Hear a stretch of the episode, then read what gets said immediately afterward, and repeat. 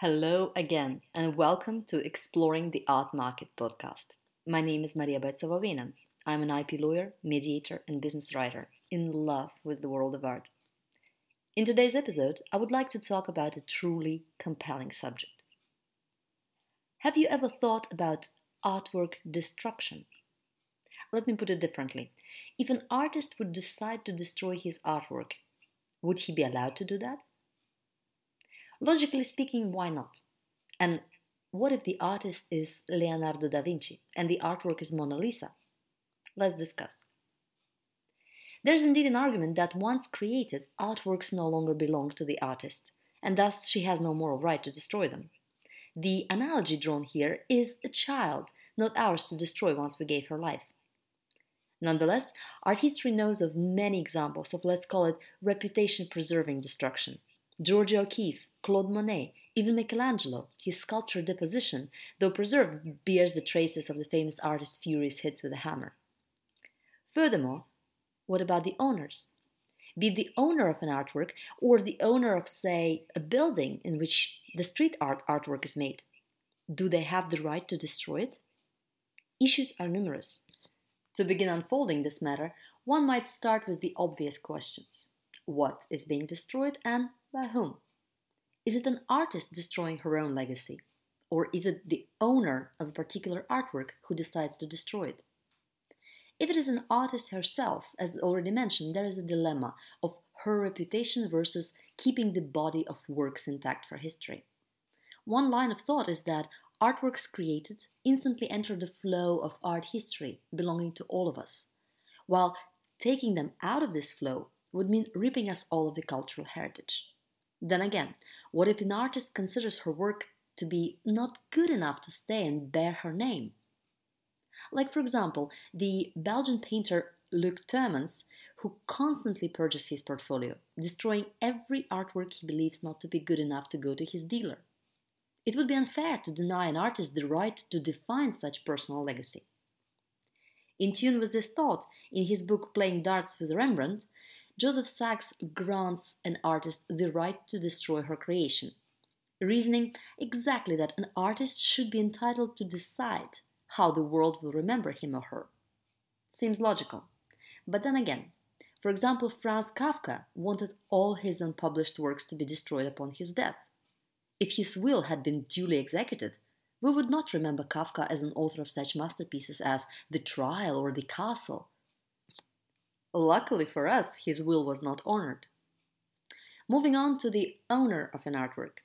Does the physical ownership grant the ultimate universal right to do whatever an owner deems appropriate?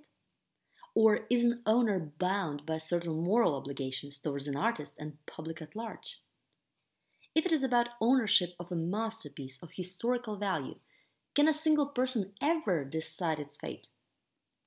On the other hand, who decides on historical value?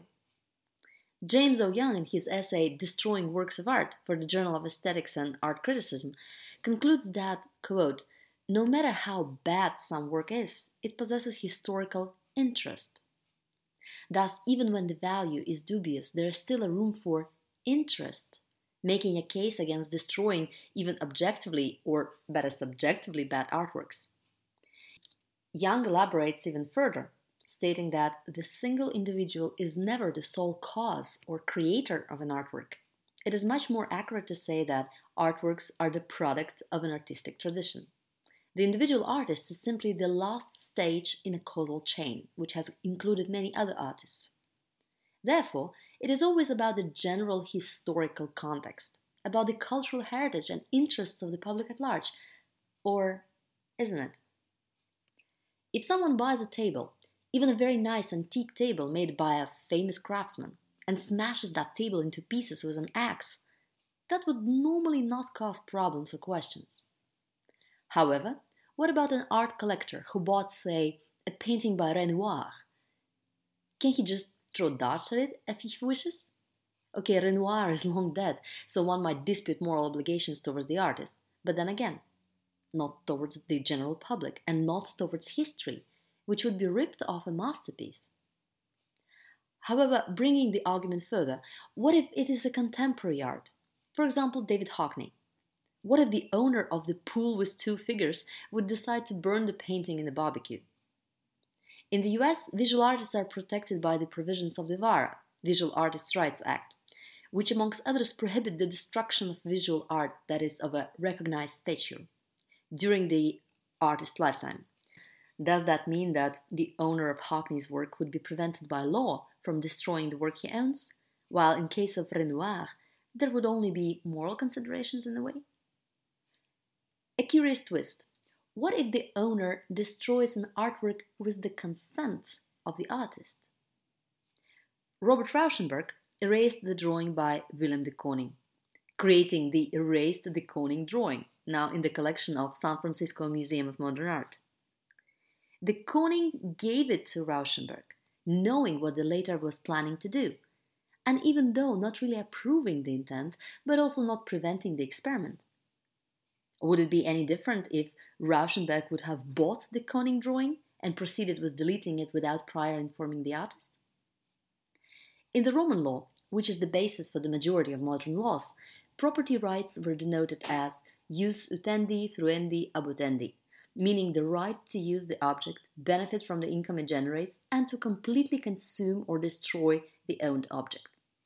Likewise, in the earlier editions of Black's Law Dictionary, prior to the seventh edition of 1999, the property right explicitly contained the right to destroy. Not anymore. This most extreme feature of property ownership has been scratched from the definition. Truth must be told, this refers to the general property rights, not to the particular case of artwork ownership.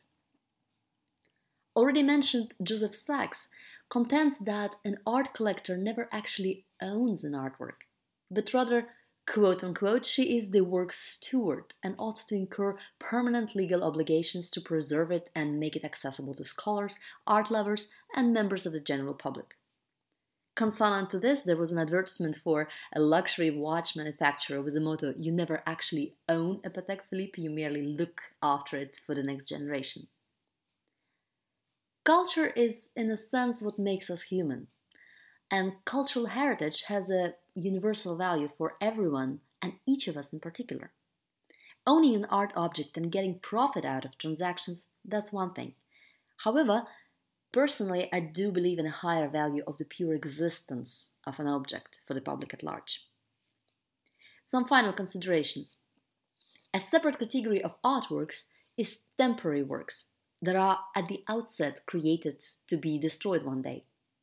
Here, for example, The Dollhouse by Heather Benning, which was subsequently burned down, ice sculptures made to last for a number of days, or A Burning Man in Nevada desert annually celebrating self expression and disappearing in a week. But, and here of course there is also a but, the Eiffel Tower was once also created as a temporary industrial object to be dismantled after the 1889 World Expo. Would it be appropriate to still do it now? And if not, when exactly did that right to destroy expire? An interesting case, likewise prompting discussion, is accidental destruction. A notable example of this is the destruction of Elias Garcia Martinez fresco of uh, Jesus Christ, and most importantly, a dreadful restoration which followed. The resulting modern art Ecce Mono by Cecilia Giménez in the end attracted myriads of tourists to the local church in Borja, in Spain, and brought attention and money which would not be there otherwise. The question is what is more valuable now, the restoration or the original painting? Would it be appropriate and beneficial for the general public to destroy the restoration by Giménez and try to recover the original painting by Garcia Martinez? Or the historical value of the existing restoration is now much higher than that of the original work? How to define such a value? Have a look at it, it's actually very interesting that Ecce Mono by Cecilia Giménez. I will put the name in the notes to this episode. The end of 2018 brought into spotlight also another type of art destruction creation by destruction. Love is in the Bin by Banksy, the balloon girl that was shredded by Banksy during the auction at Sotheby's. This highlight of 2018 has been analyzed from all sides already, but in the context of creation by destruction, it is a bit like artists using their old canvases to create new paintings. Here as well, from the art historical standpoint, do artists have the right to destroy if they are creating by or through destruction? Should they be obliged to keep the initial original and alter the copy? Should they preserve the initial work in some other way? Also, these questions are not answered. To conclude, there is no conclusion. There are only numerous discussion prompts. The very concept of ownership in connection with art objects is an issue which invites discussion around many facets of value. Amongst others, an absolute value of the cultural heritage and an obligation to prevent its destruction. Should only the rights of an owner be restricted to ensure there is no or is only a limited right to destroy?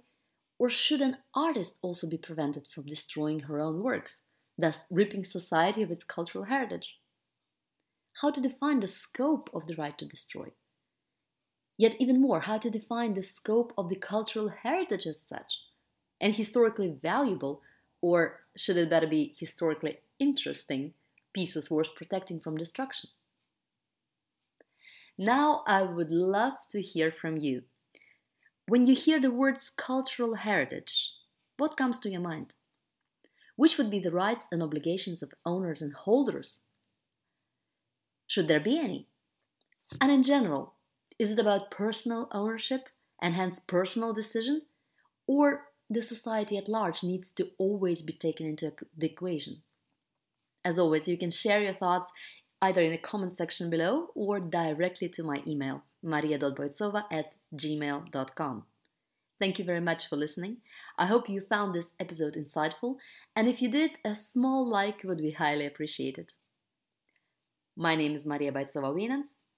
Till next time on Exploring the Art Market podcast.